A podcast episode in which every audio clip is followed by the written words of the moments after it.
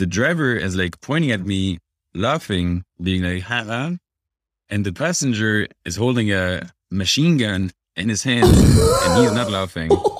He's looking in the desert. And at this stage, I'm like, you know, like looking again, like on the Kinsei, I'm like, right, this is exactly what I thought would not happen, and it is happening to me on the first day. What's up, nomads? Welcome to your new favorite travel podcast, Two Beers Till Takeoff, the podcast that delivers expert knowledge, the information you won't get in your guidebooks, and a story that's guaranteed to make you say, what the fuck, or your money back. B, you know our episodes are free, right?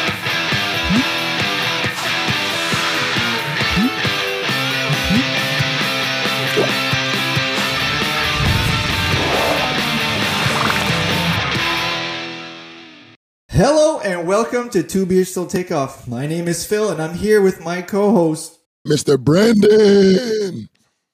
What is going on with you, buddy? Hey, man, I'm chilling. You know, really excited to get another episode in. How you doing? I'm doing good, man. I spent the weekend at the beach. It was like 40 degrees or like 104 Fahrenheit. In Canada, that's like crazy. Our igloos are melting. Yeah. Oh, that's good.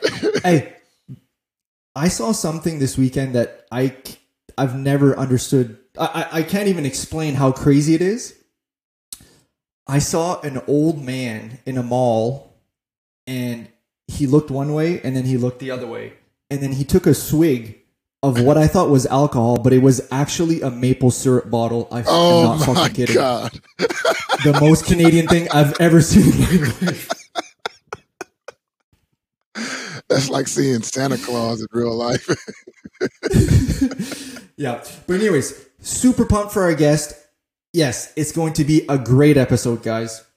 Yes. So let me introduce our illustrious guest. So back in May of 2021, I was down in Tulum at one of my favorite hostels, Mama's Home, and was talking to this fine fellow here. And he was telling me he was getting ready to take a bicycle journey from Seattle all the way down to Argentina. And I thought it was one of the most adventurous things one can do.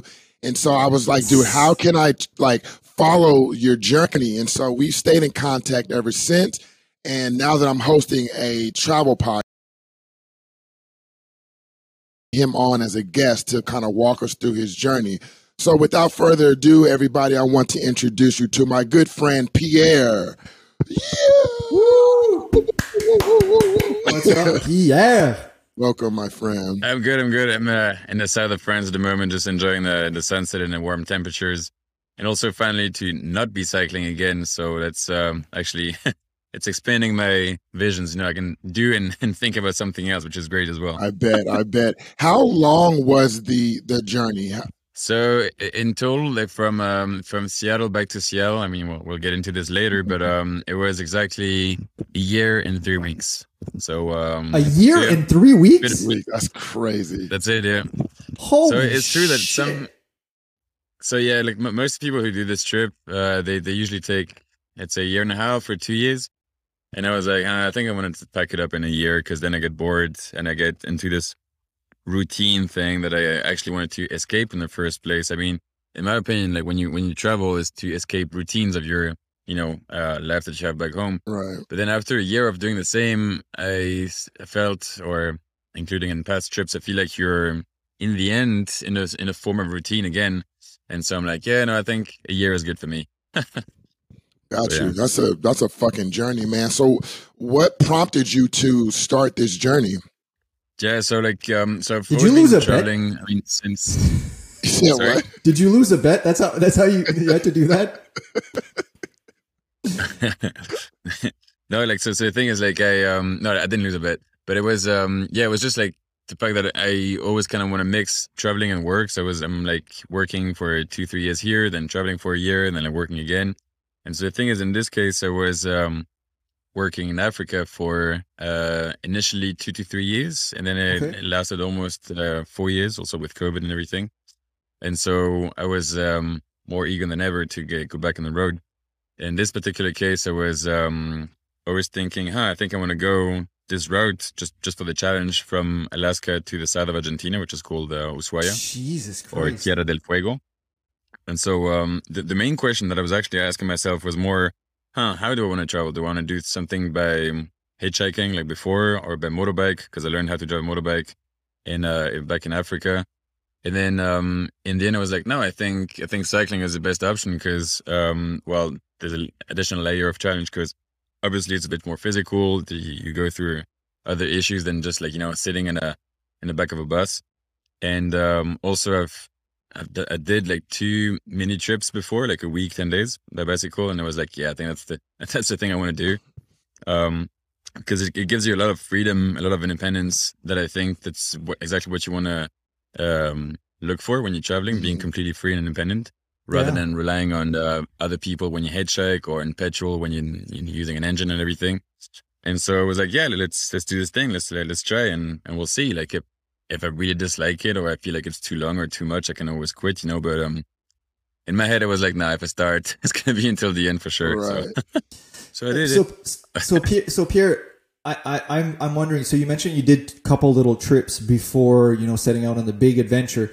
Did you do any type of training? Like, did you go through like, you know, cycling training, like weight training? Like, so yeah, no, so I was always cycling a little bit. So since I'm, like 13, 14, I was like with my dad, we went on like little day trips. And then I was like part of a cycling club in Paris for 2 years, which I didn't really like for this precise reason. It's like, you're not really free to do whatever you want. You need to train, you need to go to the races. It's a bit stressful. It's a bit, you know, like you're forcing yourself to do things. And that's not a bicycle I like. The bicycle I like is like, I want to go out and discover, you know, what's around my house for 100 kilometers and I come back and that's it. But so to answer your question, I didn't do any specific training. I'm just, you know, in an okay shape. You know, I've always been doing sports. And then the physical condition that you need to do this trip, you get it while you do the trip. Yeah. That's a question that I actually got a lot. And people think that you need to have like an amazing level of cycling. You don't. Well, the first is like, yeah, like I just said, you get the physical condition as you go. And also it's not about going fast. It's about going far. So you can only do like 60 kilometers a day if you want, or 80 or 100, and that's okay. Like you don't need to do like a Tour de France stage every day in the French Alps. So in the end, you don't need to be fast, and your condition will come. So you're good. Yeah, absolutely, man. And Pierre, another question, kind of to follow up with that one. So I don't bike very often, but when I do, my ass hurts, maybe a bit TMI, but my ass hurts for like a week later. I don't know if it's my seat that sucks or I don't know what I'm doing wrong. It's the seat. But did you encounter anything like that, like into your journey, like injuries and stuff like that? So, well, thank God I didn't fall once. I mean, I fell once, but it was a bit of shame. Like it was a really, really lame fall. I'm not sure if I should talk about it, but otherwise no injuries, nothing. The thing is, same thing. So you will also get used to it. So if these things, if you experience pain on your ass or like in the back of your neck, for example, or just on your regular back, then yeah, like sometimes there's a few weeks of like you just need to adapt yourself to the cycling life. Then if it still continues, then indeed, like maybe your saddle is not good enough. Maybe your bike is a bit too small. Maybe you have the wrong position on the bike with the way you put your arms, so it's a bit too long. Or there's a few things like this. But same thing. Usually it goes away, and then you just get used to it. Some saddles exist, like for example, I don't know if we are allowed to mention brands, but I think I should mention that brand. It is the Brook saddle made of leather. So it's like the B12, I think, but whatever. So this saddle will imitate the shape of your body after a few, let's say 500 or 1,000 kilometers. And then you don't even think about the fact that you're sitting on something. It's just it's like the shape of your butt, basically. Here, that's what I gotta get. Yeah, exactly. I mean, if you need to go like for long distances, these like leather things are just amazing because then it's exactly the shape of your ass. How much stretching and things did you need to do to continue the journey? Like, I know you didn't really need to do too much to prepare, but what did you need to do to make sure that you can continue and have the stamina? And, you know, did you have to stretch after every day and things like that? No, I think the stretching, I didn't stretch at all. Like, I don't think I stretched once. Okay. I don't believe in stretching. But no stretching. So if you're listening to us, don't stretch. That's useless. But, But what you do need to do, though, and this is very important, you need to eat. If I have like one tip to give to any cyclists in the world, day trip people or year-long trips, you need to eat constantly. The secret is to eat before you're even hungry. You need to just like eat constantly, because you're gonna burn all the calories anyway. By the way, like during this year, I could eat whatever I wanted. I knew that the calories would be burned. So that's the thing, to not get tired. You need to eat before you're hungry, and then after. So like after you're done, you eat until you're full, and then the next morning you'll be okay. Right. And it's sometimes more like I need to go back, do the same like yesterday again. It's more like, oh yeah, like it's again cycling again in the same region, which sometimes, well, from the landscape is exactly the same like the day before, like for example in Patagonia or some parts of Mexico. It's just exactly the same of what happened yesterday. So it's more like a mental, strength that you need to have to like continue doing the same again. So, but physically, it's all right. No, so speaking of food, what did you do about water? Because I know traveling in a lot of these Latin American countries, you can't just go to the tap and drink water. You need to be a lot more strategic. So what did you do for water to make sure that you could have enough on for the day or whatever? Yeah. So I have many stories that could link up with water, but maybe like the one that was like the little bell that was telling me like, okay, Pierre, this was not good what you just did. It was actually pretty early in the trip. It was, so in June 2021, the US were going from heat wave to heat wave. I across the US from Seattle to the border of Mexico, within a month, like 30 or 33 days, with not a single drop of rain. Yeah. Like no clouds, no rain, nothing. Wow. Maybe like some clouds made of forest fires, but like, yeah. And so I was in, I think it was either Oregon or Idaho, can't remember, but I was thinking, I look on a map and like the next town is in 70 kilometers, so I think I'm okay. And I could see on the map that there was some farmland.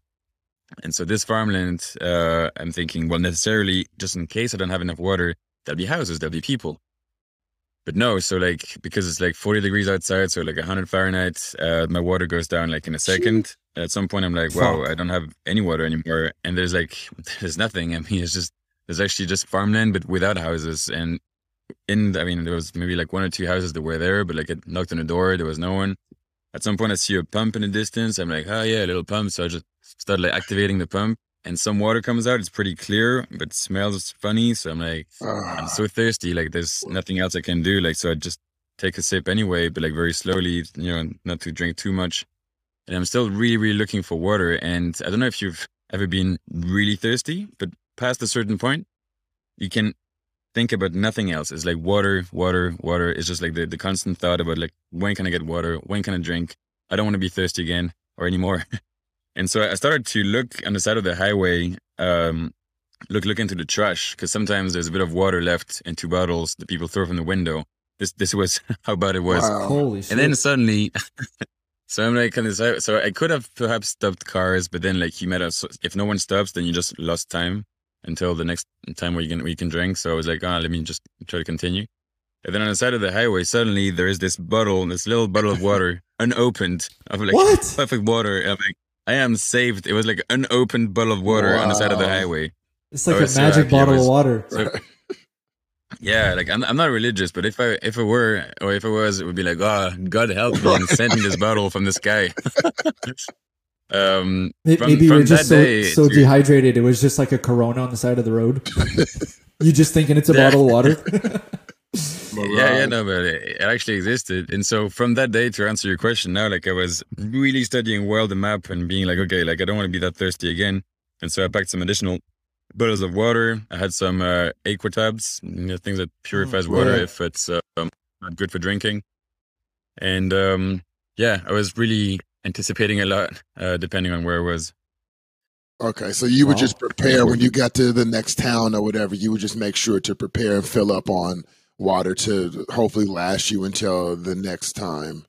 That's it. So it was like I really had to look into details, not just rely on it looks like there's farmland. No, you need to know if there's a town that has a tap.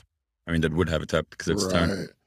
So yeah. And then you I know with like, you know, these big journeys comes body transformation, right? It's not something that you were doing for a month. It was something you were doing for over a year. So I guess maybe tell us a bit about the before and after and how jacked exactly were you at the end? So before starting the trip, my weight was 75 kilos and I was, I had like some good shoulders, good arms. I was okay, again, like doing sports and everything. And pretty quickly, like within I think a month, I like clearly, lost like muscles and the upper part and gained muscles in my legs, which was just a little bit less sexy, but you know what, I'm not doing this for a magazine. So like lost muscles down there, up there, and like, gained muscles, let's say my legs, but then I also lost weight. So I was like pretty quickly at 70 kilos. Which is, so I'm 187, so 6'2". So 75 is, I think, an okay weight. 70 was like the weight that I had when I was 18, 20 years old. So I was like, wow, this is really low. It didn't go any much lower. And then it came back because we're again at 75. And and now, like, I don't know, I think within a month of me finishing this trip, my body must have been like, oh, wow, now we need to get more food and, like, pack up all the lost calories. And so then I put myself on the weigh scale at home and it was surprising at 80. I was like, why am I at 80? I just finished a cycling trip. And so I think, I just packed up all the calories again. And 80 is still okay, but I might try to go back to 75. I don't know. We'll see. I mean, you could just jump back on a bike, right? And then you're just right back to... You've got the recipe. Go from France to Beijing or something like that, and then aim for 75. Well, anyways, if you decide to do it, I'd love to have you back on. This has been lovely up to date. Yeah. All right. Another question I have for you, Pierre, is just maybe to help people that are maybe listening to, because you will inspire some people to potentially do this. Can you give some insight on budgeting for this type of trip? A year-long trip is something that you don't do every single day, and it's, you're dealing probably with a lot of different currencies, every country that you're going through. Can you maybe give us a few tips and an overview of the budgeting? So this is like very proper to cycling trips. They are cheap trips. The initial investment is important because you need a good bike, you need a good tent, a good mattress, a good sleeping bag because you need to rest properly, and good clothes for cold weather, warm weather and everything. So there's an initial investment to make that's more important than if you start hitchhiking, for example. Then, once you start the trip, you're saving on two very big budget parts, which is transport. You don't spend anything on transport for obvious reasons, and also nothing on accommodation. So I was doing a lot of couch surfing and warm showers. So warm showers is like the same than couch surfing, just for cyclists. So it's like the cycling community helping cycling travelers. And then I had my tent. So whenever these two solutions were not working, I was just like camping somewhere on the way. So this is like erasing a lot of spendings that could, add up pretty quickly. And then like my main budget of spendings were, like water. I mean, not water, but like food and water. Sometimes we've had to pay water. And then of course, in my case, the party budget. So sometimes we're, beers or other little bottle of liquor, but that's just because you need to enjoy yourself, just a cycling machine. But that's it. It's a pretty cheap trip, especially in these countries where the food doesn't cost anything, so you're really not spending much in the end. So can you give us a ballpark figure of how much this type of trip could cost? So in my case, like, I'm surprised. I think I still need to do the math because I think there's some flight expenses or like preparation for the Canadian visa that back in, but for some reason I think over the last year, like, I must have spent something like $10,000, but it seems a lot to me. So like I might need to recalculate this because it seems a little high. But let's say apart from like unusual spendings like flight tickets or issues that you have with the bike, you're pretty easy on a $10 per day budget.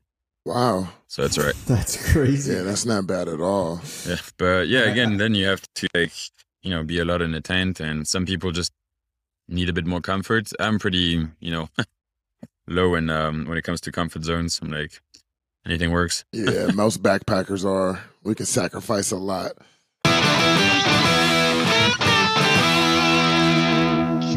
Q&A. Q&A. Q&A. All right, Pierre, hot or cold? Hot or cold? Mm-hmm. Just general. Just answer hot or cold. Hot. Okay. Beach or mountains? Oh, mountain. 100% mountain. Okay. And can I develop or it's sure. Just like that? Yeah. All right. So I think before this trip, I was like, I like both. You know, there's pros and cons in both. But after this trip, like to me, beaches are just like beaches. It's always the same. It never really changes. I mean, maybe sometimes. But to me, mountains are just fascinating. Like every single curve within the same mountain on the same day looks different. They things change so quickly, and I'd rather like cycle on mountains much more than coasts or coastlines, which are really they can get pretty quickly boring, I think. So after this trip, I'm definitely a mountain guy more than beach guy. Got you. Okay. Very good answer. All right, this one has nothing to do with your journey, but bus or train? Bus or train? I prefer the train. Okay. It's more stable. Cats or dogs? Definitely cats. I hate dogs after this trip. I fucking hate them all. Like you can't imagine how like obsessed I was with just like the opportunity to maybe one day be able to kill a dog, because I just like hated them so much. Like it is. SPCA, please don't be ASPCA. Please don't be listening. Please don't be right. Honestly, it sounds maybe it's a bit exaggerated now, but like I've been. You need to imagine thousands of kilometers, especially in countries like I think the worst country was Peru when it came to dogs. Just like every single kilometer, and sometimes many within a kilometer, that just like run after you, bark at you, try to bit you. In Peru, 4 times they bit my luggage. They were like biting my luggage as I'm cycling. God. I was like, what the hell is going on? And it's just, I mean, in developed countries like the States or like France, the dogs are behind fences or in leashes, so they're not really an issue. And they have, I think they're also a bit more trained to be like, okay, don't attack anything that just like runs in front of the house. But in South America, I tell you what, this really is an issue. I think it was the only negative part of my trip. It was dogs. Wow. Nothing else was negative that bad. So yeah, I can see definitely that. Definitely cats. Because those street dogs, they are, I mean, I haven't experienced any vicious street dogs, but they're just out there roaming freely, you know, so I can totally see them attacking the hell out of you. All right, next is top or bottom bunk? Top or bottom what? Bunk. I'll go bottom. Okay. Then yeah. Just to drive the ship. Favorite sports team? I'll go for Barcelona. Although, without Messi, I don't know, maybe Manchester City. Okay, okay. If you had one superpower, what would it be? That'd be to fly. Just fly around. So you don't have to some wings in the back. So I can see the planet Earth. I'm up there. Right. Air. Finally proved that the Earth is not flat.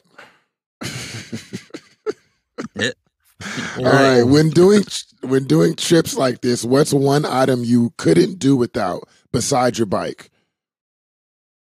It would definitely be the tent, I think. Okay. A tent, yeah, because then in the middle of nowhere, how are you gonna sleep if it's raining and shit? So yeah, tent. Okay, good answer. Which country on your journey had the best cuisine? Yeah, Mexico, I'd say. Although the meat in Argentina was really amazing, but I think in terms of diversity of cuisine, I'd say Mexico. Yeah. Every single state had a different specialty, which was really good. So, yeah, Mexico. Okay. Now, this next one can be about your journey, but it can also just be, your answer could be overall. What's your biggest travel pet peeve? My biggest travel what? Pet peeve, like annoyance, basically. Like what annoys you when you travel? Besides the street dogs. Besides from street dogs. Okay. I think very, very specifically, I mean, besides dogs, there was also just COVID absolute bullshit, which was, when you have to cross like 16 different borders, every border has a different requirement for COVID things. And honestly, it was just complete nonsense. It's just, and also like, you know, wearing the mask every time, all the time. It was another annoyance. Yeah. I got you. Okay. Another one that can be about your journey or just an overall travel answer. Tell us your best travel hack. Best travel hack. That was definitely in Canada, in parts where there's no shops, where there is where it's like actually hard to buy some food. Mm-hmm. My little travel hack, but that works only if the outside weather is cold, is to look into the bins that are on the side of the highway, on the rest areas. You look into the bins, and honestly, there are like little fridges where people put some food for you, and then you just pick inside the fridge and get food. And it is honestly amazing. So I've been dumpster diving back in Australia in 2016, 2017, but like behind supermarkets. So you think, oh yeah, well, supermarkets, you know, they manage their food like they can, and they have to throw away things. It's still very absurd what you can find in these bins, but you know, you kind of understand how it works. In this particular case, along the highway, you're like, people paid money for this food. They paid for it, and it's still wrapped up. The date is still in like a week, and they threw it away anyway. And so you're like, why? Why do you throw this food away? It's like, it just doesn't make any sense, but you know, it helped me. I didn't have to shop that often. Okay. Especially in parts where I couldn't shop anyway, because there were no shops, so. All right. That's a travel hack I probably won't ever have to use, but that's actually very good and smart. If it's cold. If it's cold. Wait till you come to Canada, buddy. You're fucked. Right. Straight to the freezer. Right. Okay. What is the most underrated country, in your opinion? Could be worldwide. I think it's El Salvador. Okay. It's El Salvador, or, well, maybe worldwide.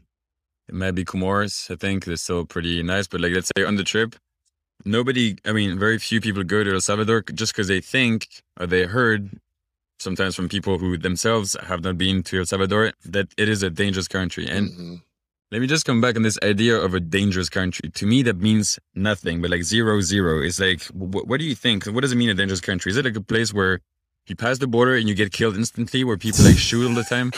That doesn't work like this. Millions of people live in this country and have a job and, you know, like eat food and go to bed and everything. So to me, this idea makes no sense. But especially for Salvador, people were not going there because they thought it was too dangerous for them, which it isn't. If you're like a smart traveler, you anticipate dangerous situations. You know who you are, where you are, what to do, what to not do, and that's sufficient. Right. But so Salvador, had like beautiful people just because there's no tourism. So there's like way more authentic when you talk to them. Wow. And they were like, beautiful lakes, volcanoes, and beaches that are perfectly unknown. Wow. Okay. So don't trust people who tell you a place that means nothing. What was the other spot you said, Pierre?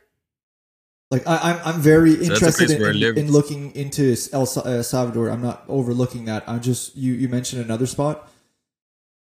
Yeah, I mentioned Comoros. So Comoros is the place which I mentioned before. So it's a little island country that is in between Madagascar and the African coast. Wow, okay. It is very small. Like the biggest island is like 60 kilometers long. It used to be a French colony who took its independence in 1975.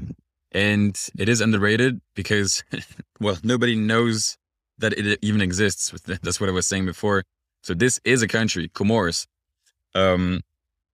And so it is very poor, very dysfunctional. Like the roads are bad, airports are bad, hospitals are bad. There's very poor water, energy, waste management. You're really selling it for me. Yeah. So this is not good. This is obviously a very poor African country, but in the same time, they have less than 3,000 tourists per year, which is nothing again. And I think among these 3,000, there must be people who have like work permits who go there on a business trip. And honestly, the nature there is really stunning. I mean, you have like some nice parts of jungle. There's a volcano. There's like amazing beaches. Wow. The submarine life is just incredible. And again, like you're not going to see any tourists there because it's not a touristic place. And I think that's what I'm looking for now. Like, just stop going to places like France, Thailand, or or Paris. Yeah, I mean, I go there for other reasons, but to go to places where no one go. there are not that many anymore, but that's the thing I would do now. Right. Yeah, great advice. Okay. What is a country on your journey that you would like to go back and explore more, like spend more time there? I think it would be Colombia. I really, really enjoyed Colombia. Yeah. The energy in the streets, the people, the fact that also it's has a big cycling culture. Like bicycles are just part of the culture there. Mm-hmm. And yeah, I think there's still a few parts that I didn't cover. So okay. Why not? Yeah, I love Colombia as well. All right. Where did you experience the least friendly locals? People, not dogs. It was somewhere in... Sorry? People, not dogs. In Comoros. I know. Yeah, not dogs. It was in a little remote town in Bolivia where you just... Sometimes you go to towns where you feel like everyone is nice to you, and sometimes you get the exact opposite feeling where every single interaction you have is just negative. It's just like... You enter a restaurant, the waiter is not nice to you. Mm. You're asking for your way. People tell you to look on your phone. You then like ask another person where to sleep and they just say, I don't know, like, I don't care. And it's just, it was this, I don't even know what the name was, but it was just, yeah, bad vibes of this tiny little town in Bolivia. But otherwise Bolivia was fine, but that little town, don't know what it had. Must have been the water. All right, what's your favorite cocktail? Cocktail, yeah. Well, I really like mojitos, but yeah, anything strong. Yeah. We were getting fucked up off that tequila that time in Tulum. Yeah, mezcal, not tequila. I think it was. Well, I remember buying the tequila. I went and bought that Don Julio and brought it back. Like, let me splurge on my friends one time. That shit's super cheap out there compared to what I drink here. All right. Yeah, dude. Where have you found your cheapest pint? Cheapest pint? I think it could have been in Colombia too. Maybe in this bar in Medellin, but I'm not sure if it was the cheapest. I need to compare, but maybe it was Colombia, yeah. Okay. Part of the reason why I like Colombia. Right here. Yeah. Of course. All right. Where in the world is your favorite bar and why? Favorite bar? Yeah. It's in Laos. There was this bar, and it's not Vien. No, I think it's in Luang Prabang. This place where this bar just had everything. They had like very cheap prices, good music, good people. It was overlooking the Mekong. I had a volleyball field within the bar where you could just play volleyball. Oh, wow. And yeah, I had a really good time there. I went there only once though, so can't remember the name. That sounds good. It was a good bar. I fucking can't wait to get myself back out to Southeast Asia. And every time I hear about a country in Southeast Asia, I'm like, oh, I gotta get out there. maybe Pierre could influence you to take a little bike trip. No, I don't know about that one, man. I'll do a motorcycle trip, but not a cycling trip. No, I won't write that off. I wouldn't do like a year-long thing, but I would do, you know, through a country. If I was to be invited to do something like that, I wouldn't pass the opportunity. Tour de Brandon. Tour de Brandon.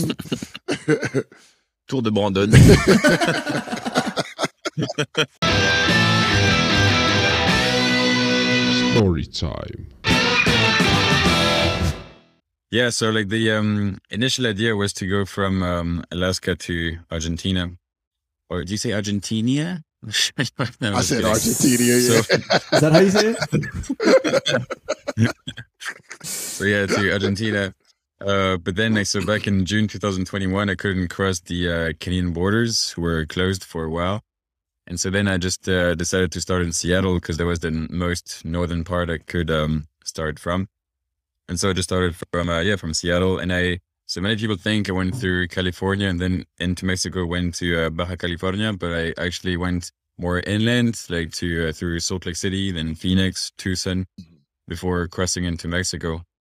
And I must say that the States, so I like the States, there's no issues with this, but I feel like the part of this trip wasn't that exciting. It was a bit more like, all right, like I wasn't meeting as many people as I thought it would. It was just very normal, not that adventurous, I felt like. But then as soon as I crossed the border to Mexico, then it was like, wow, okay, now that I think the trip really started, it was a completely different culture and so many unexpected situations happen. So Pierre, where exactly did you cross the border in Mexico? Because I know a lot of those neighboring or the border cities are actually like quite dangerous. Like there's like Ciudad de Juarez. There's like, what's the other crazy one there by San Diego, Brandon? Tijuana. Like those, that's like one of the like murder capitals of the world. Is it? Yeah, so maybe like indeed. So this part of the border is indeed a bit unsafe for. So there's two main reasons here. There's like the drug smuggling cartels and then like migration issues. So yeah, like those things like don't make the borders in general very safe. Like the place where I crossed was Nogales, so in between Arizona and Sonora. So it's not too famous. And well, the first few hours of crossing were okay, but so the day and so yeah, as I was saying, so the. There's a little story that happened that day, my first day in Mexico. So the day before, I stopped in a little town on the Arizona side called Patagonia, funnily enough. And so I was thinking, I'm going to stop right before the border so that the next day I can go as far as possible from the border and just like, keep cycling and just go far from the place. And then as I'm on this very boring highway called Ruta 15, so like highway number 15, which is like very straight and very warm and very boring, I think there was one spot I had like 250 kilometers of straight lines, like not a single curve where you can just like see the highway, just, go forever. That's depressing. It must be tough on the mental. It is. All the people would tell me like, oh yeah, you're cycling. That's amazing. I would love to do this. I'm like, yeah, I mean, you wouldn't love to do everything that I do because sometimes it's just boring as hell. Fuck. But anyway, so on this highway, I'm like just there.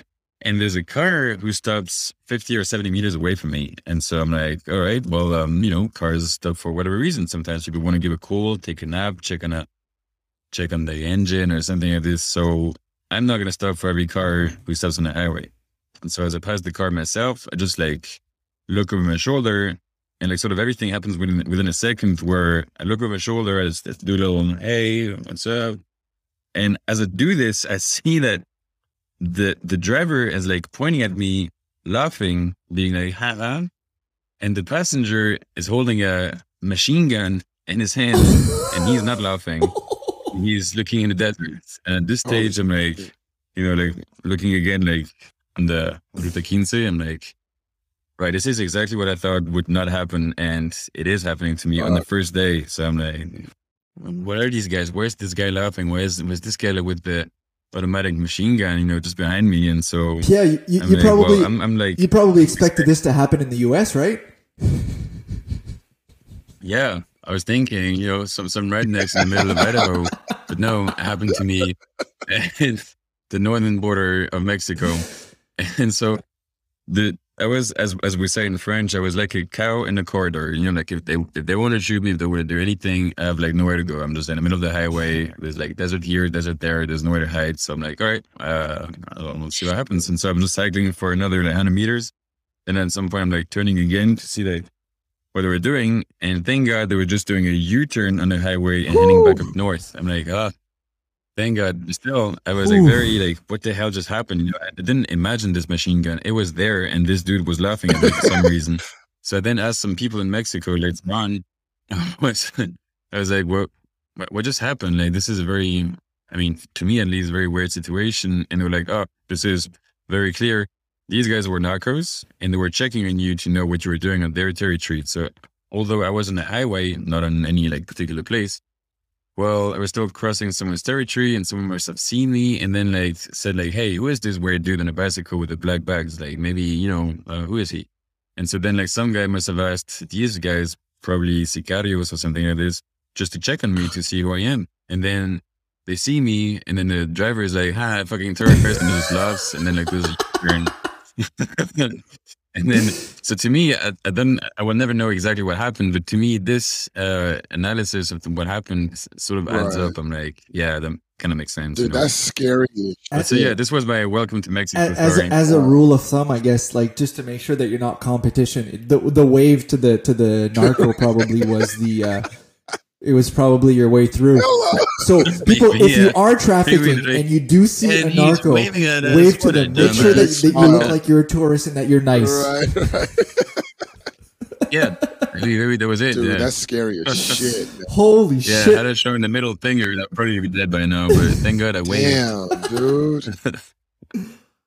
Fucking A. Yeah, that's. But so this is just like a very weird example of what otherwise didn't happen to me in Mexico and never happened to me again anywhere in the world after this. So it's just like very, very weird, sort of unexpected. And well, in the end, nothing happened, you know, because as I always say, like narcos, they're professionals, you know, like dude, just don't mess with them. And if you don't mess with them, there's no reason for them to kill you. They're not murderers. They're just guys who defend a business. And that's it, you know, like, so I wasn't scared of knockers. I was, again, scared of dogs and trucks. Yeah. Wow. Yeah, and I'm sure that, like, you know, had they decided to kill you based on whatever reason, it probably attracts more attention by killing you than actually letting you go. Of course. Absolutely. These guys have issues already with the police. They don't want to have, like, a dead tourist on the road because of them, you know, and then like they have to explain what happened. So they're not looking for trouble, I think. Not for this, at least. Damn, that's scary, man. But otherwise, Mexico was fine. I mean, I really had a blast. It was nice. As I said before, like in terms of cuisine, it was very different in every state I was going to. Some places very, very heavily touristy, like Puerto Escondido in Oaxaca or Acapulco, or like in this place in San Cristobal de las Casas, but still very, very beautiful, and some other parts that are equally as beautiful with absolutely no tourists. So yeah, that was a pretty good experience too. Should I then like move on from country to country? Sure, or I just have one question, I guess, to kind of transition you here, Pierre. So like, you know, you're going through fucking continents at this point. How do you decide really where you're going? Are you deciding like, oh, I want to go see these type of things? Or are you looking more like journey wise? Like, are you looking like, oh, it's a bit shorter to go this way? Like how are you deciding where you're going? So that's the thing. So like, I didn't have a clear idea of where I wanted to go. I wasn't going to make 1,000-kilometer detours just to see a ruin or something like this. Like, I still kind of wanted to keep it, you know, in a logical way, like not too long. But at the same time, I was also like talking a lot to people that I just met, or to hosts, or to locals. And when they were telling me like, oh, you should go and see this place. And if it wasn't too far from the most logical route, well, no, I just go there. And also maybe that's another tip for cycling people. It would be like to always take the least travel road, because then you have less traffic and it's like, yeah, less travel in general. And it's like more comfortable when you're cycling. And so it was a combination of everything. I was like, well, not too many kilometers, of course, not too many people, then recommendations of people. Then day by day, there was like, yeah, doing my route. But sometimes I see on some WhatsApp groups, people who say, I just landed in Quito. Can you guys recommend me how to go to Argentina? I'm like, this is the purpose of your trip. This is like, you need to make your own route. You're not going to ask people on a WhatsApp group where to go, where to turn left and right. That makes no sense. But well, anyway. So I was doing this like day by day. Very nice. And so were you using technology? Like, were you using a phone to like kind of GPS your way? Okay, you're using your phone? Yeah. So I was like downloading my maps before on my phone, just Google Maps. And then yeah, if I didn't have any network, there was sufficient to just like know where I was and know where to go. Yeah. That was pretty basic. Yeah, great resource. Cool. So after Mexico, you decided to go into Belize or... Belize is the only country where I didn't go. Well, one, because it's a bit off the road, you would have to make a big detour towards east, and same thing with just COVID times. So I think you were not allowed to enter with a bicycle for some reason, and also, and that's like even more absurd, you had to exit the country from the same, in the same place where you entered from, like the same border checkpoint. And so it was like, yeah, that makes no sense. Then just like double detour, then yeah, come back to the same place. So I was like, yeah, Belize can be for another time. So I went into Mexico, into Guatemala. So Guatemala, yeah, like way more hilly, a lot of volcanoes. There was this place in the Acatenango volcano that was probably one of the most amazing parts of my trip. So Guatemala has like thousands different volcanoes and mountains. But so this is probably the thing you shouldn't miss if you go there. It's like two mountains facing each other. There's the Volcan Acatenango, climbing at almost 4,000 meters. You go there and you camp at 3,600. And then you're, let's say, in a straight line, a kilometer away from the Volcan de Fuego, so the fire volcano, which is active, which has always been active, and it has like about 20 eruptions per hour. So you're just like there and you see the eruptions the entire day with the smoke, with the ashes. Then in the same time after the, once the sunset happens, then you see the lava, you see the red thing, and it just goes on the entire night, of course. And so you're permanently getting waken up by the noise that it makes. And it's just this like, you know, done by Mother Nature the entire time. And it's, I had never experienced an eruption before, and of course not that close. And in the same time, it's safe and everything. So it was just like one of the, most fascinating. Pierre, you did that without a guide as well, right? Yeah, so I really dislike guides.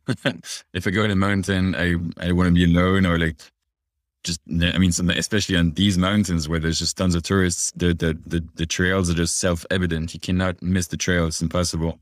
And so I'm like, why should I pay for a guide that I don't want to be with, showing me a trail that is perfectly clear to follow? So it's like double nonsense to me.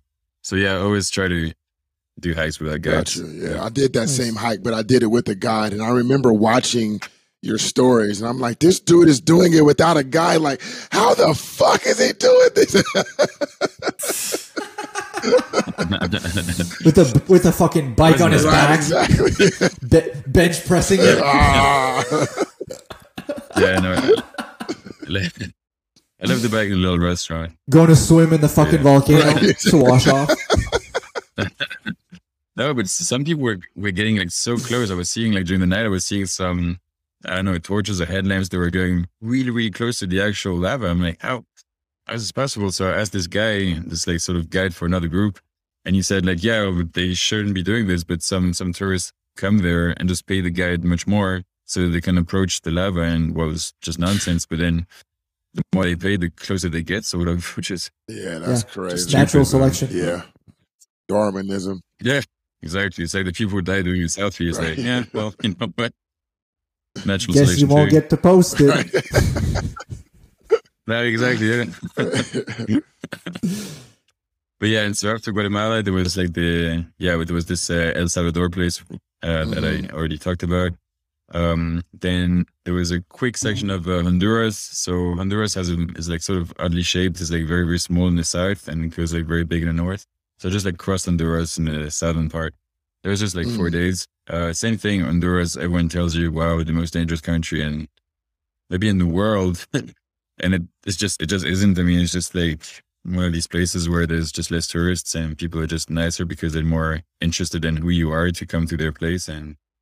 But I cannot say that I really know Honduras very well because it was a very tiny part. So we're just 4 days. So it was short. After this, there was Nicaragua. So Nicaragua was a bit similar to Guatemala in some cases, with also volcanoes and lakes. It was specifically this Lago Ometepe, like a huge, massive lake in the middle of the country. Just I think the politics there were completely fucked. I mean, it was just like very clear dictatorship from the same family for the last 30, 40, maybe even 50 years, was something that I didn't know. There was in 2018, which is like just basically yesterday, there was some shootings on the streets against the students who were just like demonstrating because they disagreed on something. And the students just all got shot in the streets. And then, just like a massive repression from military and everything. And I wasn't aware of it. It was like, why did this happen in 2018? So this gave me like a... pretty bad impression of the country as a regime, of course, but it's, probably the toughest dictatorship on the continent, I'd say. But so no freedom of speech, expression. It was just only one political party, basically. Worse than Venezuela? Yeah. Good question. In terms of political toughness, I'm not sure. But one thing is, easier there is the economy that still works, sort of. There's not a, they have the oil industry. Global distrust and yeah, exactly. So I think they're better off on that side. But in terms of policies, yeah, I don't think it's much better. Yeah. But yeah, but also very. I think also Nicaragua had the best roads for some reason. Maybe the communist policies were like, all right, let's do some good roads for the guys. And so yeah, they were like the smoothest. most maybe recent roads that I had on this trip. So the best roads on the entire continent. Wow. Okay. That's a surprise. Pretty unexpectedly. Yeah. For me too. And then also very flat. So as compared to Guatemala and everything was just constantly flat. 40 meters elevation. And then you get into Costa Rica. And Costa Rica for me was a bit of a disappointment just because, well, one, people, when you constantly hear about a place being like, oh, this is the best country, this is, oh, this is so nice. Well, like almost physically, you know, you have your expectations that are here. And then if they don't, if they aren't met, well, then it's basically like, yeah, pretty much quickly lower. And then you're like, oh, I thought it'd be better and everything. But, I understood why people like it because it's very, very easy to have like a beautiful postcard picture and one of these waterfalls and jungle and everything. But in the same time, well, what really upset me is that you have to pay for everything. Like the smallest waterfall, which would be complete for free in another place, there was like $20 to see it, just a waterfall. Yes, it is a beautiful waterfall, but you know, in other places you have also nice waterfalls and they're just for free. You just go there and take a picture and dip in. And most of the waterfalls in Costa Rica, you couldn't even swim, which was like the main point. I wanted to swim in this waterfall and I couldn't. Yeah, exactly. Yeah. So there was this, it's a wealthy country. I'm like, is it actually wealthy? Like the infrastructure didn't look as good. The people didn't look much wealthier. And so I've just recently read an article after being there that, so they have like amazing policies in terms of no military, all the military budget into renewable energy and protection of wildlife and parks and forests. Yes, the forest has come back since the 80s to record high levels of, just the forest surface on the country. But in the same time, these, let's say, all the budget that was allocated to these sort of protections weren't then allocated to, for example, social protection, to retirement, welfare, to jobless money and everything. And so in the end, sort of counterintuitively, these policies were creating gaps within a society. So yes, you have an amazing nature and you have like almost 100% access. I mean, 100% electricity that is produced by renewable energies. But at the same time, there's like big gaps in the society, which I could see as across the country. I'm like, the people aren't that wealthy. Like they're just like the neighboring countries, but the country does better in terms of tourism and everything. But so yeah, mixed feelings for Costa Rica. I actually headed there on Wednesday. And it was a cable. Shit. I was hoping that Pierre was going to rip it apart. Right. It's like, oh, it's the worst fucking place. No, rip it apart. It was just, I was just a little disappointed after all what I've heard being like the best place. And yeah, I just thought it was a bit, maybe a little overrated. Maybe also definitely more expensive than the other places. Of course, if you come from the US and you go to Costa Rica, you're like, oh, everything is so cheap. But coming from places like Nicaragua, El Salvador, Honduras, you're like, wow, like everything is like 3 times more expensive and white. So Brandon, maybe temper expectations. I mean, my expectations for places are always tempered because I don't want to ever be disappointed. And I've already heard mixed reviews about Costa Rica, so I'm already going in like it'll be what it is, you know what I mean? So. And I'm already going in knowing it's going to be expensive as fuck too, which I'm not looking forward to, but you know, it is what it is. So right after this is Panama. So Panama, there's, I think 2 main parts that are really interesting. It's in the north, Bocas del Toro, which is like really, really nice. Like with, just like, beautiful beaches and blue water and amazing houses. So that was nice. Then it was a lot of nothing. Like there was like 5 days of cycling every single day and like, well, this Pan American Highway, very, very warm. Yeah, it was just it was probably one of the warmest, hottest roads, I think, on the trip until you get to Panama City. So Panama City really does a bit look like Miami. It's just like, it's like massive cocaine buildings everywhere. You know, how is it possible that it's like such big buildings everywhere? They're completely empty. Looks a bit suspicious. But at the same time, like funny place. Not so much to do, like apart from the Panama Canal to visit and to see, but this was the place where I was looking for how to cross to Colombia, because as you guys know, I guess, so it's impossible to cross by land. There's like this Darien Gap. That's the one part I was like, I'm excited to hear about how you cross the Darien Gap. If you did it by bicycle, you're my new hero. But I know it's almost impossible. Fuck. Nah. That's it. So I think someone crushed it. I think either with a motorbike or also with a car back in the 80s, and I think they needed 300 days to do like 80 kilometers. So it would have been a trip. Like it's basically impossible. You have to go through this, like I think there's mountains or like places with swamps, and just like it's very dangerous because of the animals that are there, but also because it's a zone basically without law. There's narco traffickers, there's FARCs, there's guerrilleros.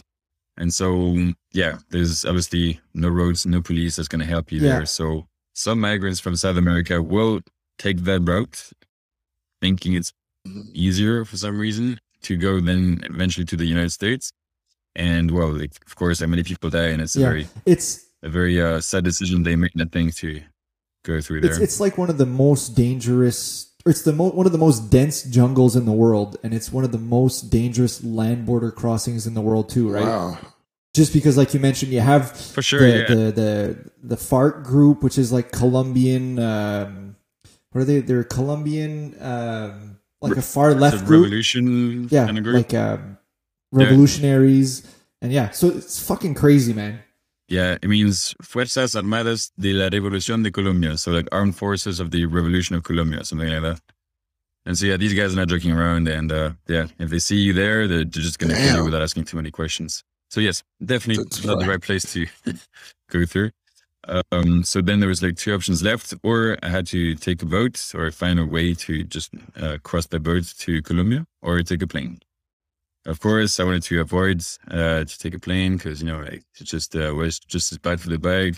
Also, I kind of wanted to do everything either by land or by sea. And, but it was much quicker and much cheaper, but I just wanted by all means to try to cross by a boat. And so I was looking, so there's many websites that exist if you want to find a boat where to volunteer on. So there's a Crew Bay, there's Spammer Crew, there is, I can't remember. There's other ones. And then I was asking to all my network on Facebook and WhatsApp and the people I just met, like if they knew someone who needed help on a boat and I could cross with. And then after like searching for weeks and weeks, I find the answer in the end on Facebook, where I was posting on some local groups. No one was answering me, but then there is a girl who makes a very, very similar post than I did. Well, she gets an answer. And so there's a captain who says to her, like, hey, if you want, I'm leaving from Panama on the 11th of November. And then we go to Cartagena in Colombia. And so I see this post. I'm like, wow, fuck, like she got an answer. And so I contact the girl immediately. And I'm like, hey, apparently you're going with him. So maybe do you think we can like work together on the boat? And we go together. And she's like, oh, no, actually, I didn't even respond to him. I'm not going to go with him. Why? Because it's too late. It was like next week, and for her, it was too late. I'm like, you have no idea how lucky you are that you got this boat and you got in touch with this captain, but whatever. Okay, so do you allow me to contact the captain and to tell him that you're not going to come? Yeah, sure. And so I contacted the captain and said this, and he's like, all right, you're welcome on the boat. It's like, perfect. And so I had to just like volunteer on the boat for like 7 days. Was it just like rich guy? Like in the boat. No, so it was one of these like trips that cross regularly as Blue Sailing. That's the name. They cross from Colombia to Panama back and forth. The company I went. So sometimes I look for volunteers. So I did that journey from Colombia to Panama, and then I went through Blue Sailing. Exactly, yeah. The thing is, these boats are pretty expensive. I mean, it's all inclusive. It's pretty nice and everything, but it's still $550 for 5 days. In the end, we had an issue with the engine. We had to actually sail. So it took like 7 days. Fuck. So I crossed for free, and I decided to, clean the boat, help the captain, mostly, like help in the kitchen to make, breakfast, lunch, dinner, coffee break for like, we were, 14 passengers and 3 crew. What was the name of who was the captain? Umberto. It wasn't mine, man. Colombian guy. Yeah. Yeah. That would have been crazy. There's a few boats. I think it was like, there's quite a few. I think there's like, 5, 6 different boats. So. But yeah, anyway, it was just like an awesome trip. Honestly, it was like one of the highest points of my trip because like I wasn't cycling. I found this boat, and then the bicycle was like, had no issues at all. It was just like perfect, which is almost impossible to to make happen when you're traveling with a plane. And so suddenly I'm in Cartagena, after a week. So, and Cartagena was super, super nice place.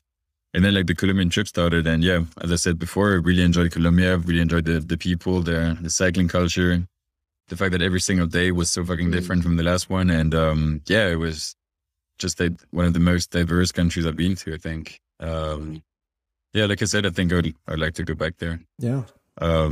No, so same thing. Some people also would say, ooh, dangerous country because of the narcos and be careful, which is also completely inflated. I mean, same thing. Just don't mess up with the narcos and you'll be okay. But it's self-evident kind of tip. But really had a good time. Right after this, I had to cross into Ecuador, and here, so until now, I didn't have any issues with COVID every time. So I'm vaccinated. And so for vaccinated people, this entire trip was just very easy because you just had to show your vaccination card. For Mexico and Colombia, you didn't have to show anything. And they were come as you are. For Ecuador, the border was closed. And so I was how am I going to get in? It's it looks impossible. And, I got super lucky because maybe 5 days before I got there, the border magically opened in both directions. So you could just cross with the vaccination card. It was wow, it's so lucky. It's your second, what are the odds? It's your second magic moment, right? You had the water bottle, or third, right? Not dying from the narco, the water bottle, and now this. Do you believe in magic? Okay. Do you believe in magic? Sometimes I do. I'm wow, things are just opening up when I'm coming. And so in this case, Ecuador just opened its border. It was they closed everyone else in March 2020, and it just opened on the, something 20th or 19th of December 2021. And so I crossed on the 24th of December, Christmas Day. So that was a big Christmas present. Nice. Then I spent some nice Christmas times with some warm showers, and then crossing Ecuador was the start of the steep mountains. And at some point, I left the mountains, went to the coast, and then had perhaps the toughest climb I had on this entire trip, where I had to basically go from sea level to 4,000 meters in one climb, which I divided in 2 days. It was steep. It was insanely long, and just imagine sea level to 4,000 meters. I mean, it was just not many mountains are over 4,000 meters in Europe, and so you just climb this way. It's just it was. I'm sure once you got up to the 4,000, going down was a lot easier and fun.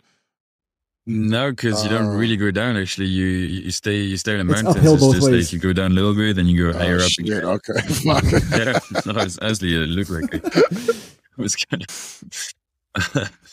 And so there was clearly the start of the Andes, and so everything was pretty steep from that point. But same thing, maybe in this case, you need a bit of a physical condition. But in the end, you just go slowlier, and no hill is impossible to pass. But after this, it was Peru, and Peru was I thought they would open somewhere in January, February. They didn't, so I crossed illegally into Peru, and so that was funny as well because I was looking for the best way how to cross into Peru, the safest way, because there was one place in Huaquillas, which is at the coast, which would be possible, but a bit far away from where I was. And so I looked for another solution. And so I just asked again my entire network, mainly on WhatsApp. And so there's this guy who told me, oh, I know this guy, maybe he can help you. And so this man is a surgeon of the Special Forces of Ecuador. Jesus. So I'm why is he going to help me to cross into Peru, which is illegal? And so he's one of the guys who, it's patrolling the border. So his job is essentially to protect this from happening. So Pierre, did you join the Peruvian army? Breaking news. No, I didn't. But so the thing is, then I asked him, I was thinking he's going to ask for a bribe or he's doing it for money. And he didn't until the end. He didn't. And he just said, you're an adventure guy. I like adventure guys, so I'm going to help you. And I was fair enough. What a fucking guy. So he just wanted to do this. So he was super nice. So he was carrying my bike because at some point I had to cross the river walking. So we had water up to the waist. And so he was carrying my bicycle. I was carrying my luggage. And then, yeah, I just like entered Peru this way. And then he just said, good luck. And there I was in Peru. But so, yeah, I was like, well, man, maybe at some point they're going to open the waters. And so I can quickly come back whenever they're open, because they were supposed to open in the coming weeks. Well, they didn't. So yeah, I had to do like a very complex trip then to sort of come back to Ecuador to then like fly into Peru. There was a really depressing moment to come back to have like then to like book expensive flights just to, you know, like go around some COVID absurd measures. Cause yeah, they were basically opening the air borders, but the land borders were closed. Although everyone knew that the land borders were, you know, like an open house, you know, you were just coming in, going out. No one was checking. It was just the police knew, the government knew, of course, local people knew. It's just a complete nonsense. Guys, I'm on a fucking bicycle, man. Like, can you not do one exception? Like, yes, they should have. Well, they didn't. Anyway, and so then it was in Peru, and so the first part of Peru was pretty boring because it was along the coast, which was like very desertic again, like very hot, and just like the Pan American Highway, which was really not exciting. And then you attack the Andes. And so, yeah, this was like constantly going between 2,000 and 4,000 meters altitude. Just crazy, crazy climbs. The highest point where I've been was 4,690 meters. So almost 4,700 meters, which is like 100 meters lower than the highest mountain in Europe, which is like crazy. So did you experience altitude sickness? Pretty high. No, because you go into there like progressively. So like it's... you know, like day one, you're at the coast, day two, you're at 1,000 meters, day three, you're at 2,000 meters. And then you basically never go down below 3,000 meters. So, you know, going to 4,000 is actually okay. It's like, I mean, above 4,200, I could feel that there was less air and everything. So, you know, like the heart is going a bit faster. You need to like breathe more for the same effort. But yeah, it wasn't like when you take a bus from sea level to 4,000, then you'll definitely experience altitude sickness. If you're cycling, you're okay. So that was all right. But so yeah, so Peru was a bit of a disappointment too. Like I think if I wasn't cycling, it would have been easier. But the fact that I was cycling, I was experiencing really bad weather. Sometimes I had this magic combination of cold, wind, and rain, which was really hard. I just really couldn't connect with the people. I was just like so many times just this common sense that I would expect to see into any human being, which just wasn't there in so many interactions. And I will give this as an example again with the water. So I was obviously so dressed as a cyclist, warm outside, my bottles are empty. And so I'm asking in Spanish if the water is drinkable. So in Spanish, it's la agua es potable or no. So potable is the word that means drinkable. And I double checked it. That's it's just a word. It's just exactly the word you need to use. It's potable. What up? It's the same thing. And so this lady at the gas station says, yes. I'm like, perfect. So I drink that water, right? And just like fill my bottles. And so 2 hours later, I'm like explosive diarrhea. But like, you know, it was... I had stopped like so many times to just like ask people like, do you have any toilets? No, but I'm like, I really need to. Well, we have a hole in the garden, and yeah, so I was going there, and I was like, it was, well, thank God it was only like 2 hours, but it was just like the worst, diarrhea I ever had. But like very, very quick in the same time, but very intense. And so I'm like, well, I'm not gonna go back to this gas station to drink water, that's for sure. But the next day, Yelp review, same situation again. I'm asking this man. Yeah, Yelp review. Maybe good fuel, I don't know, but definitely bad water. I'm sorry. The thing is, next day, I'm like, again, in the same situation where I'm like, pretty evident context of me, I need to drink this water, you know? And so same thing, I asked like, is the water drinkable? And he says, yes. But in this case, I just double check. I'm like, but can I drink it? Can I drink it now? Oh, no, of course not. Like, so what does the word drinkable mean for you? Like the hell? And so then he says, oh yeah, no, because I thought you wanted to cook with it or to boil it first. I'm like, no, I'm not going to cook with it. I'm just like cycling. So I need to drink now. That's just what cyclists do, you know? My God, do you think I'm hauling a fucking stove? Exactly. I don't know. Yeah. I mean, actually I had a little stove, so I could have made that water boil, but it wasn't part of the plan. And so these kind of things, just to have like other stories like this, but it's just, yeah, this common sense that you expect that just doesn't that isn't there. And then it creates a distance between you and the others. We're like, well, whatever I say, we're not going to understand each other. And so I felt, yeah, like it was harder to communicate with Peruvians than Ecuadorians, Colombians, Argentinians. So there was the dog issue, there was the weather issue, there was the people issue, there was some parts were just like really not interesting when it came to the coast. And some parts were amazing, like Machu Picchu or the mountains. But in the end, I think Peru was my least favorite country of all. Whereas for other people, it is the best country. Pierre, so you've actually shit on both of our next destinations. I think I'm going to cancel my flight. But the thing is, if I hadn't been cycling, for example, no bad experiences with dogs, maybe not the same experiences with water, definitely not the same experiences with weather. So it would have been shining a complete different light on Peru. Just because I'm cycling, there's just like so many things that happen to me just because I'm traveling this way. Enough, yeah. And yeah, someone who goes by bus will have a different experience. So when I go to Peru, I won't even look at a bike. Yeah, no. Maybe in Cusco, but otherwise. No, but in Cusco, Machu Picchu is a pretty amazing place. But yeah. Anyway, so then I crossed into Bolivia, also same thing. So yeah, that's also pretty amazing. So that another lucky time. I had my flight booked from Lima to Bolivia on the 16th of February. On the 15th of February, I received a message from this other guy, by the way, other Pierre, French guy, also just traveling by bicycle, also going to Argentina. I never met him, but we were in touch just because you kind of know who is traveling in the area. And so this guy is telling me, what are you talking about? The border is open. I just crossed today. And I'm like, no way. Like I had tried by like all means to cross the border before, you know, talking to everyone, suggesting some generous tips if there was a solution that could function, and it was just impossible. And so he crossed just by showing up there. So he must have been like the luckiest guy on earth, because actually this precise day on the 15th, the border actually opened just for the first time in 2 years as well. So there's no fucking way. And so like I'm rushing online to like cancel my flight ticket. They gave him back like 90% of the money, which was also like pretty lucky. And then I could cross the border by land into Bolivia. So it was basically the second time that the border literally just opened before I got there. Crazy. So then Bolivia was pretty quick. It was only 10 days.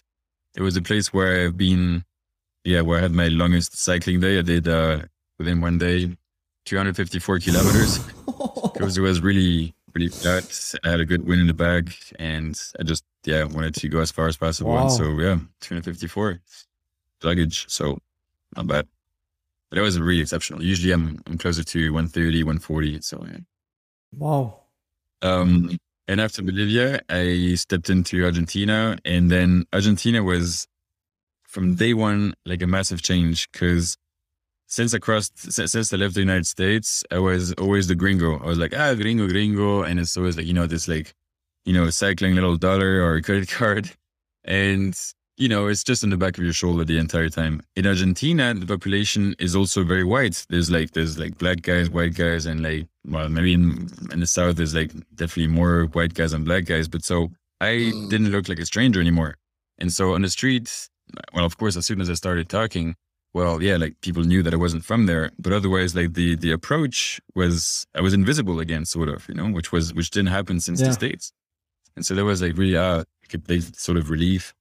Also, the economy is a little bit funny at the moment, but in the end, the infrastructure is better, and you have like better roads. You have just little details of, for example, benches with tables for people to rest, where I could just go and have lunch and just like the little things you appreciate in the end, which doesn't really exist in the world for some reason. And just really appreciative to find benches and tables.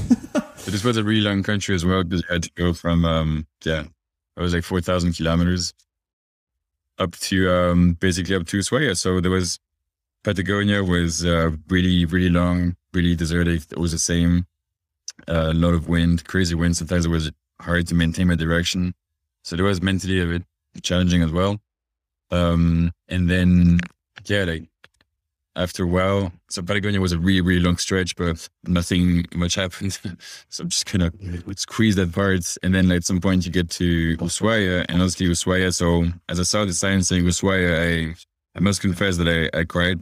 I don't really cry often, but like when I saw this, I just like tears started running, and I was like getting so emotional because I was finally there and I just reached my goal. And yeah, I was just there, you know, after months and months of concentration and focusing on this.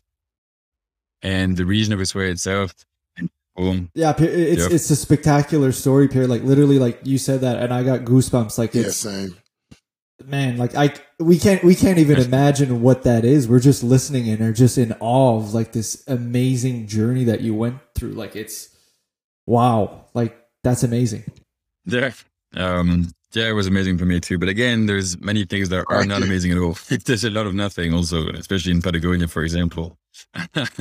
It's important to have both in mind. It's like there's a high price for the amazing moments of a lot of nothing, a lot of struggle. But yeah, I think you got it now. I think you understood that part. Ushuaia itself is like an amazing place with glaciers and mountains and lakes and the coastline. I got there in the autumn as well. And so the entire forest was yellow and orange and red. It was just one of the most beautiful places.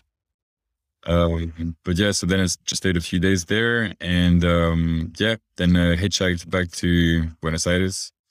Quickly went without cycling to Uruguay. And then took a plane to Fairbanks, Alaska. So complete change.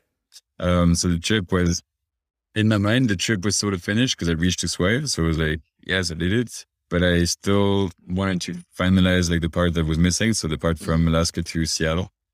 And I was thinking, I don't want to go back to Europe yet. I want to still do the last missing bit, which was still another 4,000 kilometers. And so, got to Alaska and cycled through Alaska and Canada to Vancouver and then Seattle. So I had like pretty high expectations from Alaska, and well, the winter this year was like really, really shitty. So a lot of rain, a lot of snow. The views were just like not amazing. So between Fairbanks and the Canadian border, I just didn't see much. But also I think it's not the most exciting part of Alaska. Like if you want to see some amazing places, rather go to Anchorage, Homer, Valdez, like the coast. That's I think a bit more spectacular. The bit between Fairbanks and Canada is just the Alaska highway that crosses land. But, I mean, it is not ugly, but it's not as spectacular as you think Alaska would be, sort of. Pierre, so you were doing this in the winter? Like, you are a thug. So it was the end of the winter. It was... Like what month? It was, I landed on the 10th of May, so it was the end of the winter. Yeah, so. And I mean, like, people may think, like, oh, May, like, that's summer. Not up north. Up north, you're going probably till June-ish before it gets hot. And especially this winter, which was, again, really late, so it should have been definitely much, way more sunny. But you're crazy. Yeah, right. To do that? Holy fuck! Well, I was just thinking with the weather, you know. Were you ever slipping and stuff like that? And so, like, was there any snow when you were up there? Like, was it like slippery? No, there was snow at some point, but the roads were clear, so the roads were just wet, but it was never like covered in snow. So there was. How were the bugs? How were the bugs? The mosquitoes. The bugs were okay. Because again, the winter was late, so the temperatures were still like pretty cold, and so the bugs came late as well. The issue with the late winter is that the bears hibernated longer, and as they woke up, they were hungrier than usual. And so bears were like a constant worry on my trip from basically until Vancouver. It was like just bears, bears, bears. So I've seen... on this part of the trip, 15 different bears, so 15 different occurrences. Like pretty close? Sometimes, so Mama's was very close, yeah. I mean, as close as basically possible, yeah. So the very first time it was funny, it was just like, again, like what are the odds? So it's a situation where, so I had a bear spray that one of the warm showers gave to me. And so I've heard from someone that you can't enter in Canada if you have a bear spray because it's considered being a weapon. I'm like, well, it doesn't make any sense. Someone else told me, yes, you can, as long as there is a bear symbol on the bear spray. And so it's identified as being a bear spray. But so I was thinking, well, just in case, I'm going to hide it in my luggage because I don't want people, I mean, the custom people to just take my bear spray away from me. And then I'm like, all right, how do I do now? Yeah. And so I mean, I could have bought another one, but these things are pretty expensive. So I really wanted to keep it.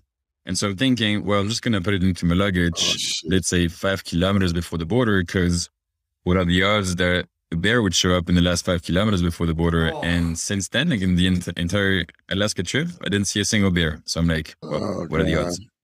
So 5 kilometers before the border, I'm like, well, looking at my counter, I should put my bag somewhere. But there wasn't any tree to, you know, lean it on, no like, no sign, nothing. So let me continue a bit further. And what do I see? The distance, a big black dot with two small black dots. I'm like, oh wait, is this a black bear? So I'm getting closer, and it is a black bear, like a mom with two cubs, and like tiny cubs, like the cubs from the last winter. So like the smaller they can be. So this is the worst case scenario. It's not just a little bear, you know, like hanging out and eating grass. This is a mom that is gonna defend their cubs, her cubs, as much as possible. And so I'm like, wow, like what can I do now? And so they're not, you know, deep in the woods, sort of. They're like at the asphalt, like where the road is. And so I'm like remaining like 100 meters in the distance, being like, well, what can I do now? You know, I'm not going to risk it. And you know, just try to go quick. That's not going to work. And so I just wait till at some point a car passes by. And so there's this guy, he just like, yeah, pulls the window down. And I'm like, do you think I can pass? He says, nope, she's got the cubs. I'm like, all right, so what can I do then? And so then he just like actually pretty smart move. So he just like, you know, goes backwards with the car sort of onto them so that they would just go back into the woods a bit further away. So he just does that. And so I go in the same time than the car, and then I'm off. I'm like away. I'm like, perfect. Then what is left now? Just the Canadian border, right? Oh my. No, there was another bear like 2 kilometers further before the border. Holy fuck. It was there. Like, I'm like, no fucking way. What, again, what are the odds? Like two bears. I mean, one, a mom with two little ones. And I think this one was a male one. And yeah, in this case, he was just a bit further from the road, just like eating grass. And same thing. I was still very much scared. And I like captured the little video of him and yeah, and then I couldn't to Canada, at that point, Pierre, you must have been like, I should have fucking flown home after Argentina. This was pushing it. This is how I died. It's not the narcos. Yeah, the bears. I was just asking the border. Yeah, I was just asking the border agent as she was validating my entry. I was like, please, like, whatever is your decision, just don't send me back to the days. I want to stay here at the border. Yeah. But anyway, yeah, I could come in, so that was easy. And yeah, so there's two types of bears in Canada. I guess you may know. But so there's black bears and brown bears. The brown bears are the grizzlies, and so the brown bears, the black bears are, I mean, they are dangerous, but they will mostly run away. They're not they're not going to defend their territory that much, and so they will run away, and they're not that aggressive. The black bears themselves are scared from brown bears because the brown bears, so the grizzlies, are way more aggressive, way more territorial, and might attack way more easily for no reason. And so yeah, you should really worry about brown bears. Black bears are usually they're okay. Yeah, like so I've seen in total like 13 black bears and just like 2 grizzlies. Same thing. It was like a pretty close encounter, but just like crossed the highway and then like just kept going in the woods. But still, yeah, you're like, you know, you have no protection in the bag, so if anything happens, well, yeah, it is on the news. Literally. Yeah. Yeah. And just to add, we do have also polar bears, which you weren't in that region, so you're lucky. And those are the ones you definitely don't want to see at all. No, those are the fucked ones. Yeah. All right. But I mean, bears in general are the fucked ones. Yeah. There's no Winnie the Poohs. Right. Like, they're all fucking crazy. Exactly. To that story, the bears. No, like I just just saw quite a few ones, but then like nothing ever happened. But the same thing. Like maybe another tip for people who might do the same. So, the first most important thing is like when you sleep in your tent, don't sleep with your food. Put the food 50 to 100 meters away.